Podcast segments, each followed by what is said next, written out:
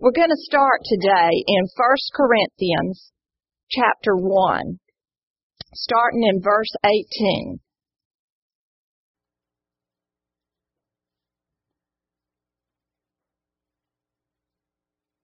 For this is the for the message of the cross is foolishness to those who are perishing, but to those who are being saved, it is the power of God. Do you hear what that's saying? The message of the cross. What is the message of the cross? It's that Jesus came from heaven to earth. He was born of the Virgin Mary. He lived 33 years on this earth, healing and delivering, walking in signs and wonders and miracles. He taught his disciples how to carry on his ministry. Then it, he died on the cross to save you and I from our sins. And then it says that he was dead and buried. He went into the pit of hell and he redeemed everything that you and I will ever have to face. He bought it back for us. And then it says that he rose from the grave and that he is now sitting at the right hand of the Father interceding for you and I. And that He sent His Holy Spirit to live in us. That we don't have to live a weak and a defeated life, but that we can walk as champions. Now that's the message of the cross. And the word says right here, that's foolishness if you are perishing. But to those of us that know God, that's the power that we live in.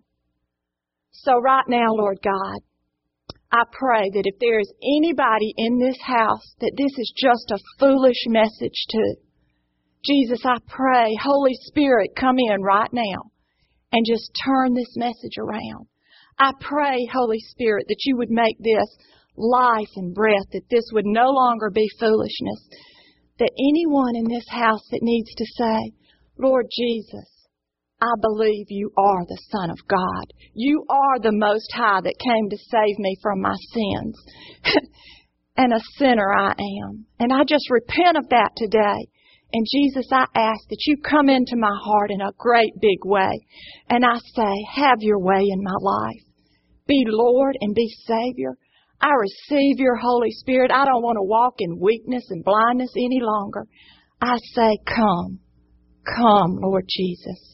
In Jesus' name I pray. Amen. Now, this message ought to make sense to everybody in the room.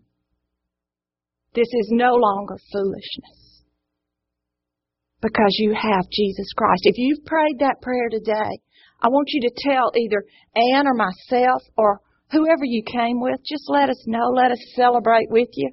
That's something just to, to rejoice over. So don't let that opportunity pass you by. Um, Okay, we're going to continue with this scripture. 1 Corinthians 18. For the message of the cross is foolishness to those who are perishing, but to us who are being saved, it is the power of God. For it is written, I will destroy the wisdom of the wise, the intelligence of the intelligent I will frustrate. Where is the wise man? And where is the scholar? Where is the philosopher of this age? Has not God made foolish the wisdom of this world? Now let's skip down to verse 23. But we preach Christ crucified, a stumbling block to the Jews and foolishness to the Gentiles. But to those whom God has called, both the Jews and the Greeks, Christ, the power of God, the wisdom of God. For the foolishness of God is wiser than a man's wisdom, and the weakness of God is stronger than a man's strength. Does that encourage you? You know, there's some pretty smart people in this world. Think about the people that invented all the computers and that send astronauts to the moon and the, the doctors that work on us, the heart surgeons. There's some really smart people in this world. And that says that, that the smartest of the smart, that's God's weakest point.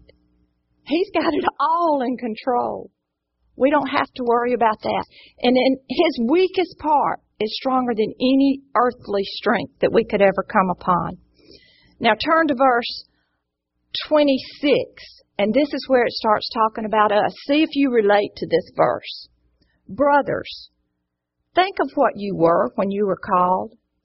Not many of you were wise by human standards. Not many were influential. And not many were noble by birth. But God chose the foolish things of this world to shame the wise. God chose the weak things of this world to shame the strong. He chose the lowly things of this world and the despised things, the things that are not, to nullify the things that are, so that no one can boast before him. It is because of him that you are in Christ Jesus, who has become for us the wisdom of God, that is, our righteousness, our holiness, and our redemption. Therefore, is, as it is written, let no one, let him who boasts, boast in the Lord. See, everything we need to boast in is in Jesus Christ. He is our righteousness, our holiness, and our redemption. Praise the Lord. We don't stir that up for ourselves. He put that in us. When I came to you, starting in chapter 2, I did not come to you with eloquence or superior wisdom as I proclaimed to you the testimony about God. For I resolved to know nothing while I was with you except Jesus Christ and Him crucified. I came to you with weakness and with fear and with much trembling. This is talking about Paul. And I just wonder, you know, Paul is the one who crucified Christians. He, he killed them. And then he's going to come to these Christians and start talking to them. I bet he was kind of afraid. What are they going to do to me? Are they going to kill me? Are they going to accept me? Are they going to be afraid of me? So it says that he came with fear and much trembling. My message and my preaching were not with wise, persuasive words, but with a demonstration of the Spirit's power, so that your faith might not rest on men's wisdom, but on God's power. We do not, however, speak a message of wisdom. We do, however, speak a message of wisdom among the mature, but not the wisdom of this age. Go down a little bit. It says, We speak of God's secret wisdom, a wisdom that has been hidden and that God destined for our glory before time. Did you know that God has secret wisdom for you? In Psalms 25:14, this is one of my favorite verses in the Bible. It says God confides in those who fear him. Can you imagine the Lord God of all the universe telling you his secrets? Does that blow your mind? That the God, the God, the one and only God can speak to you and tell you secrets. And then it says, no eye has seen, no ear has heard, no mind has conceived of what God has prepared for those who love Him.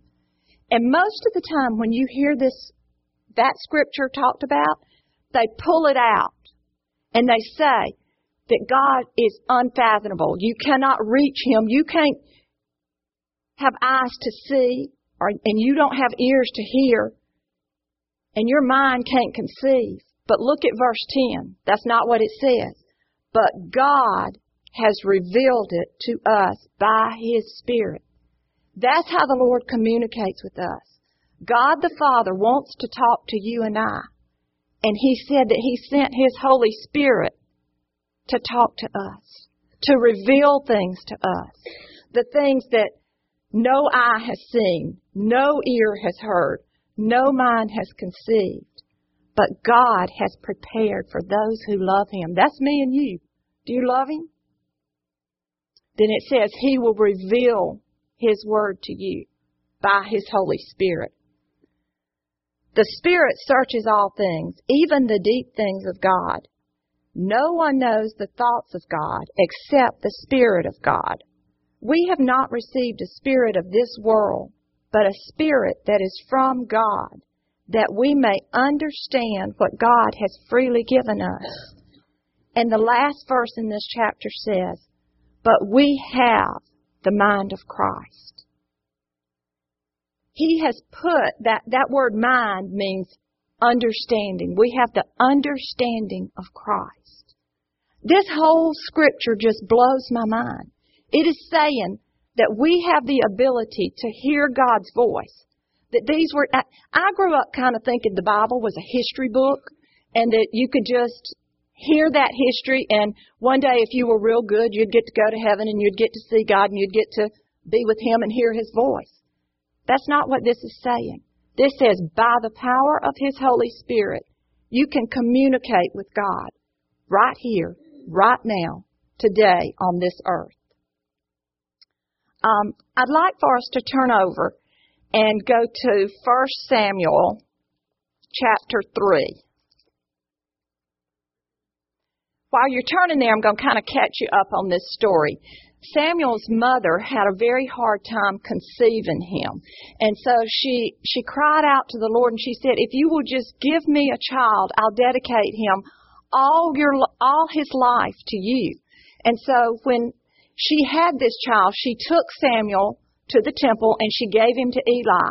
And she said, she, she weaned him. So he was a very young child when she put him in the temple.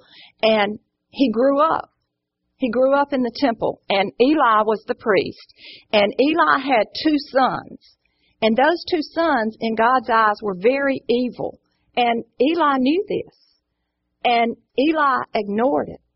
And it says that God sent a prophet to Eli and he said, I'm going to judge you on this. You're going to be held accountable for the actions of your children. And Eli didn't listen to him. And so we're going to pick up in chapter 3, verse 1. The boy Samuel ministered before the Lord under Eli. In those days, the word of the Lord was rare, and there were not many visions. Now, the reason the word of the Lord was rare was because people were not listening to what God said to them. They were evil in his eyes, and when God told them something, they just ignored it. So finally God said, well, I just am not going to speak to them. I've had enough of this. If they're not going to listen, I'm just not going to speak.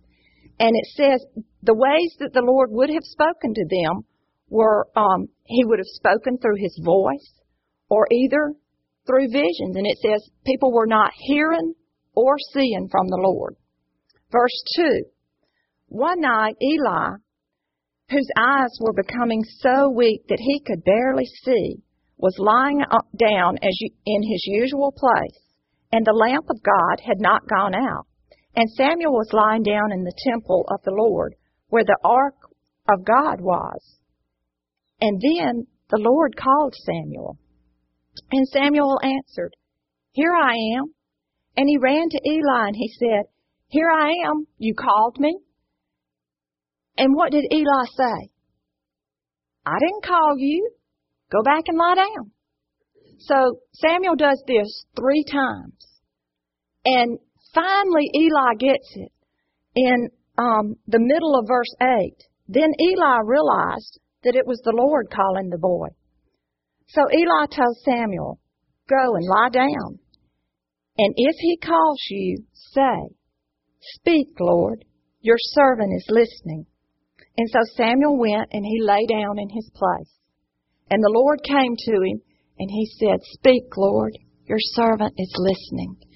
And the Lord began to tell Samuel the same thing the prophet had told Eli. He said, Your sons are an abomination I'm going to hold you accountable because you're turning a blind eye to what your children are doing. And it's not acceptable. You will be held accountable for this. So Samuel goes and he lies down and he thinks, oh my goodness.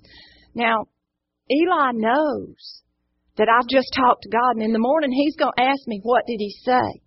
So he was shaking in his boots the next morning when he woke up and he had to go in and talk to Eli. And Eli said, What did the Lord say? And Samuel had to tell him. He said, He, he told him, and he told him the truth. And um, if we turn over to verse 19, it says, The Lord was with Samuel as he grew up, and he let none of his words fall to the ground. And all of Israel, from Dan to Beersheba, recognized that Samuel was an attested prophet of the Lord. And the Lord continued to appear at Shiloh, and there he revealed himself to Samuel through his word. And Samuel's words came to all of Israel. See, the Lord began to use Samuel. Samuel would sit at his feet and he would listen, and then he would tell the people what God had said to him.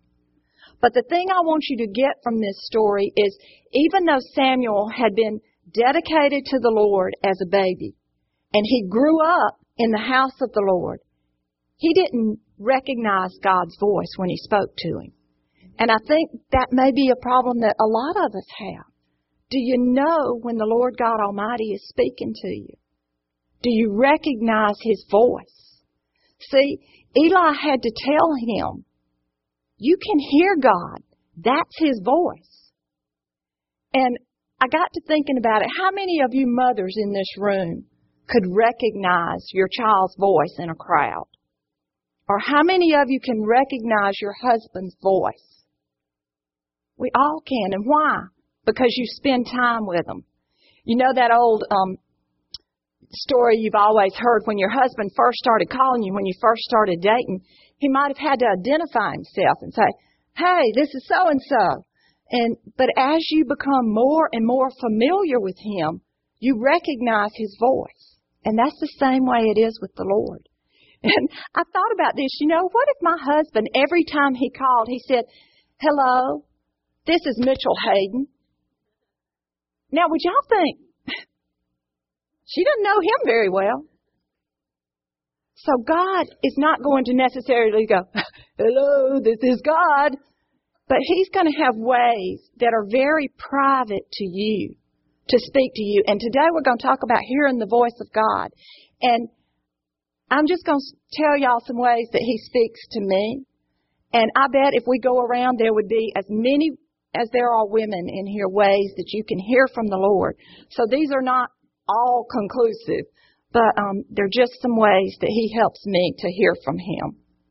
Um, you were given a little handout today, and this is really just going to take us through what we're talking about. Um, hearing the voice of God. A champion knows and obeys their coach's voice. First of all, you've got to, to know your coach's voice, and then if God is speaking to you, you're going to have to choose to either obey, or we may be like they were back in the Old Testament where He just stopped speaking because you're not going to listen anyway. So if the Lord's speaking to you and telling you to do something, I encourage you, just step out on faith. He'll back you up. Um, number one, the first thing we have to do to hear God's voice is to know Him as our Lord and Savior. And we just learned that in that First Corinthians text in Second Corinthians. In John 10:27 it says, "My sheep know my voice, and I know theirs." God would not tell us that he knows our voice and that you can know his if he wasn't going to talk to you. So that is a very, very comforting scripture to me. Number two, You've got to spend time with Jesus. Just like you learned your husband's voice, that's how you're going to learn your bridegroom's voice. Just by spending time with him, listening to what he has to say to you. Um, A, we must be listening for his voice. Like Samuel, we might even have to be taught, but you can start to hear God's voice. There's two ways two words in the Bible that are used for God's Word. And one of them is called Logos. And that is the written Word. That is the Bible. And you can just sitting down reading your Bible. That's hearing God's voice. You know that, don't you? The other one is Rhema. And that's the spoken word. And sometimes this might be you're just reading a scripture and all of a sudden it just stirs something in your spirit. You think, oh, the words just jump off the page. Has that ever happened to anybody in here? Mm-hmm. That's God's spoken word to you. Or you may just be, hear this little nudging in your heart. You know, go over here. Go to Starbucks and speak to that lady that's at the cash register. That's God's Rhema word to you. He's speaking to you. But one thing I want you to know is God's Rhema word will never contradict the Bible. It will never contradict the Logos. So say you need money really bad and you hear this voice inside you say, go rob a bank. Well, you can be pretty sure that was not God's voice because it says, thou shalt not steal. Y'all with me? it will always, when you hear the voice of God, it will always line up with the Word of God. Um, another thing that we have to do is stop.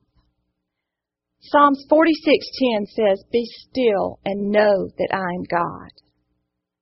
And um, most of y'all that know me know that I love to run, and there's this little running watch that you can wear, and it's called a GPS. And um, that running watch hooks up to a satellite in the sky and it will tell you everything that you are doing on a run. It will tell you how fast you're going, how many miles you've run, what your pace is, how many calories you've burned. I mean, it'll tell you everything you want to know. And one morning I was getting ready to go run with my friends and I put my little running watch on and I was about to run late, so I just started running and was trying to punch my start button. And it wouldn't pick up and it wouldn't pick up. My satellite wouldn't pick up. So finally I had to stop and let that punch my button, let the satellite hook up, and then it would go. And it tracked everything I did that whole entire run. And the Lord said, that's exactly how it is with me. I need you to get still with me so I can download into you. And then we'll just track all day long. I'll tell you how fast you're going. I'll tell you where to turn. I'll tell you everything you need to know. But you gotta be still and connect with me. And I encourage you to have a time and a place in your home to do that. Don't just say, oh, it'll happen, or I'm going to do it in my car. Because sometimes you get so busy, you cannot fully focus on the Lord if you're doing it on the fly. So I encourage you, be still and hear the voice of the Lord. Another thing I like to do is ask questions. Do any of y'all ask the Lord questions as you're reading the Bible? Um, I had a couple of just fun things that happened to me when I was asking the Lord questions as I was reading. I can remember one time that I was reading about Moses, and the Lord told him to take off his shoes. And a lot of times when I'm reading the Bible, I'll have two or three translations going at one time. And so in one translation, it said, take off your shoes, plural. And in another translation, it said, take off your shoe. And I thought, well, what's up with that, Lord? Why would you say, why would these two contradict themselves? So I just asked, I just threw that question out. And it wasn't long before the Lord put my eyes on a little footnote, and it said that back in the biblical days, that when they made a contract, they would, for some odd reason, take off one shoe and hand it to the other person.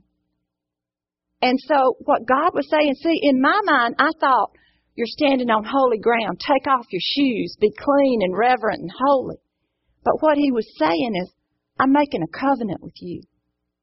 And God just revealed that because I asked a question.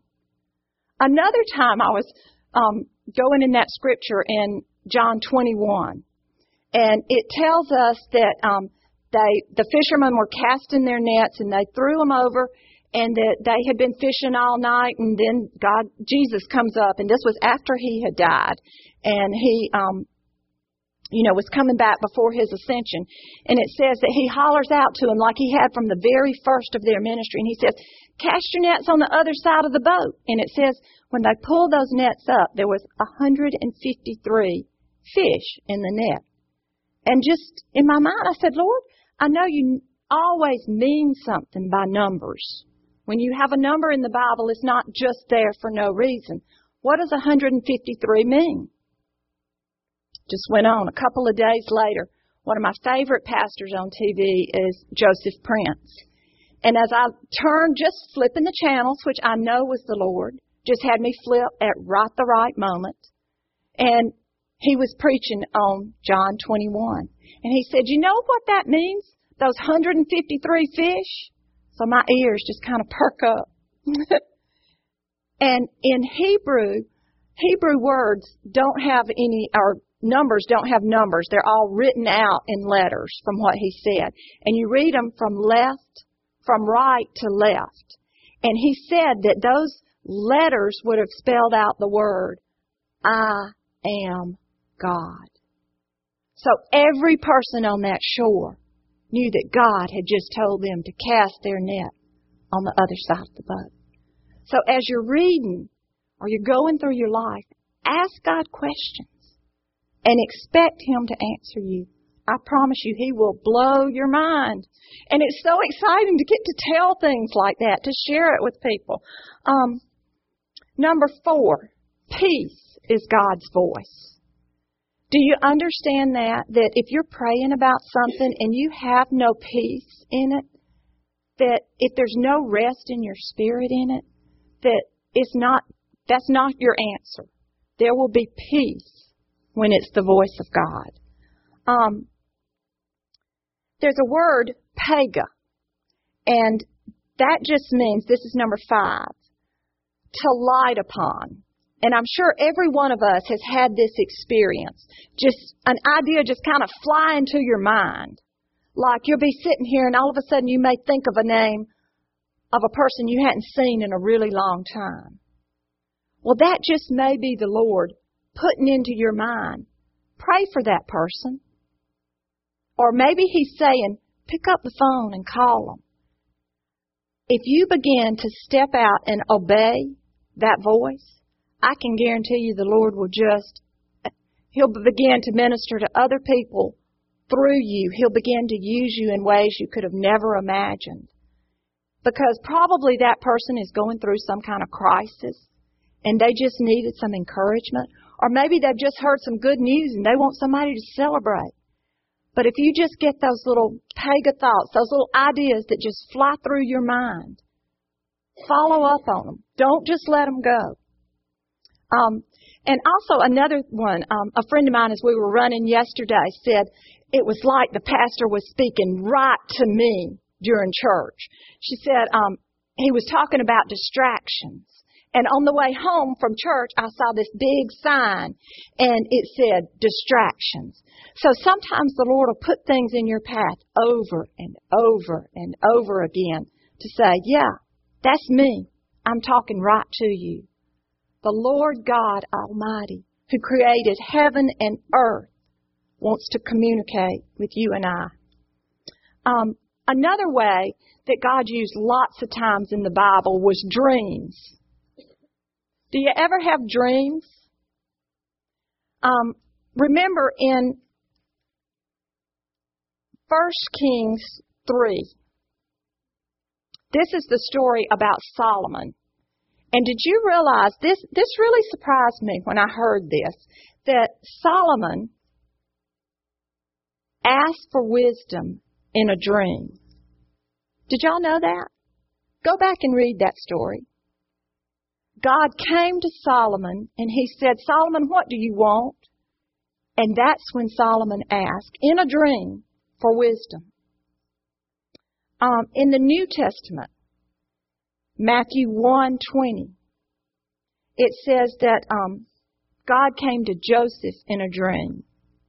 And he told Joseph, It's okay to marry Mary. The baby that she has conceived is of the Holy Spirit. And then he warned Joseph to leave town because Herod was after him.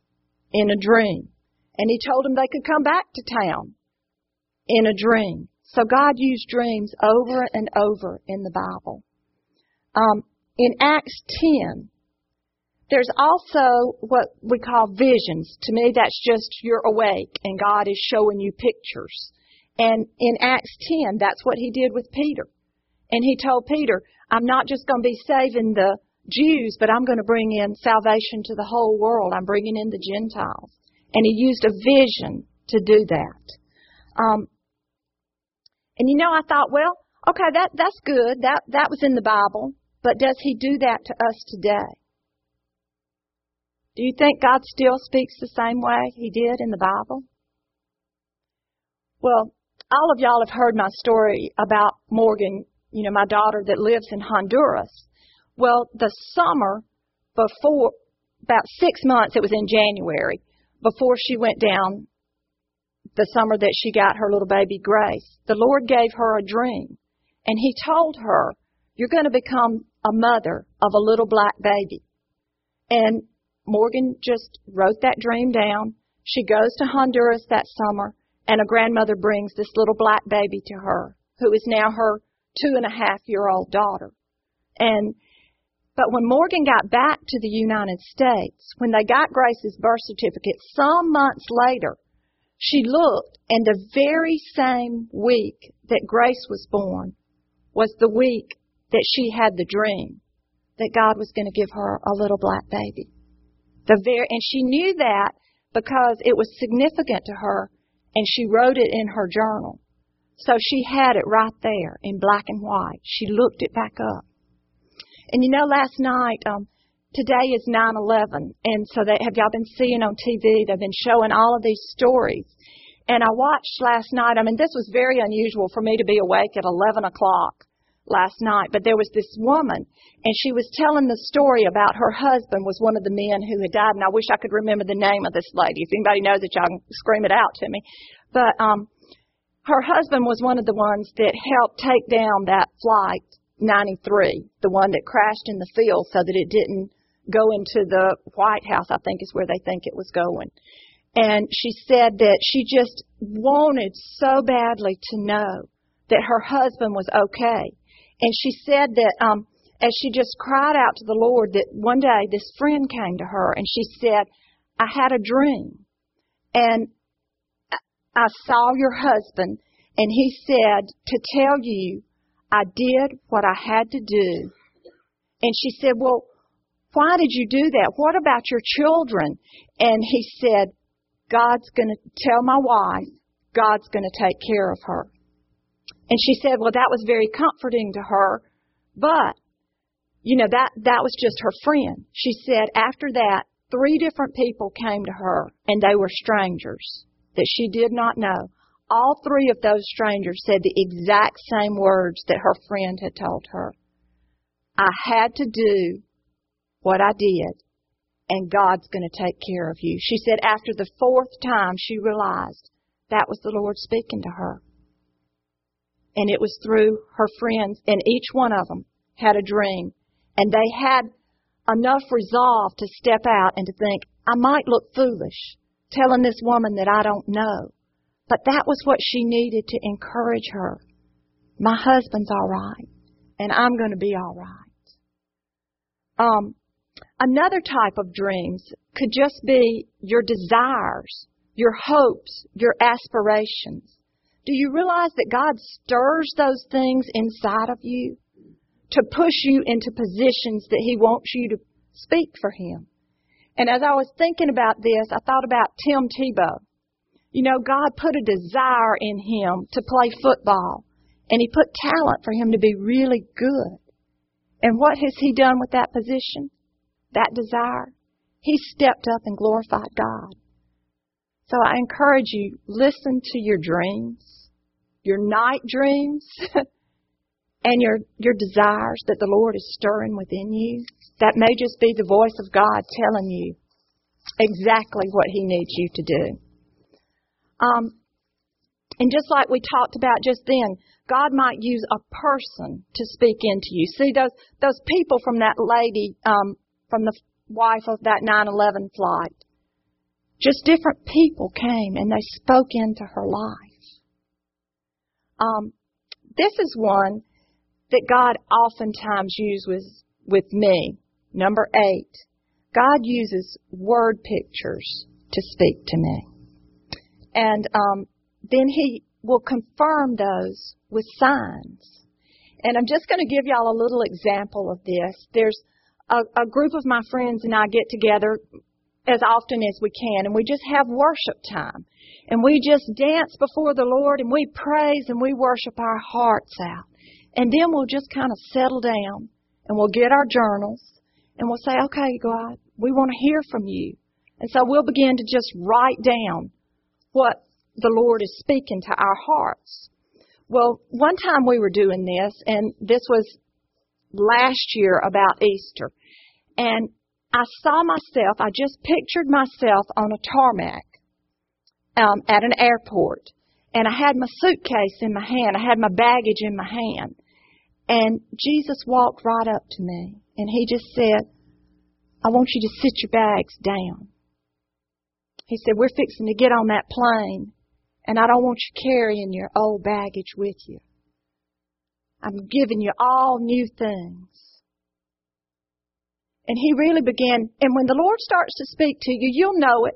It'll start stirring in your spirit. And you may start crying. You'll really picture what's happening to you. And he really impressed that upon me that day.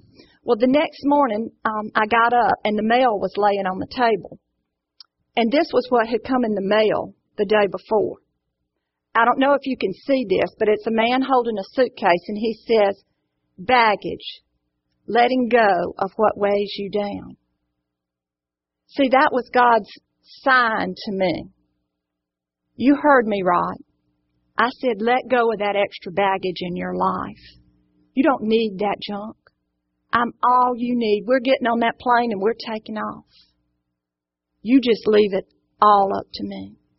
And I heard it said, I, I love this. It says that um, a sign, I consider this a sign, and I put it in my Bible and I, I keep it in there. That's just a sign from the Lord that that's God's signature signing off on it. It's something that'll just mean something to you and Him. It's just God saying, Love you. Love you, Jesus. He just signed off on it. Another instance like that more recently, um, I saw a picture of all of us, our, our congregation, worshiping in the big sanctuary. And I began to see that as our praises went up, it was as if our praises were going into the heavens and there was almost like a glory cloud that was covering our sanctuary. And as the praises went up, the Lord sent those praises back down. He showered us with His love and His goodness and His mercies. As the praises went up, He sent something back down and He gave me the word bounce back. And I wrote it in my journal. And I told it to a couple of my friends and they probably were looking like, so what? You know, just like y'all are kind of looking at me, so what? So I went the next Sunday, I had to get some makeup and I went into Ulta and I got all my makeup and I put it up on the counter and I, she rang it up for me and she hands me this coupon and she said, that's your bounce back reward. I just kind of laughed. I thought, that really was you, Lord, wasn't it? We send that worship up and it bounces back on us. You can't ever outgive the Lord. Um, turn with me to Habakkuk 2. And this is a book that's three or four books from the back of the Old Testament.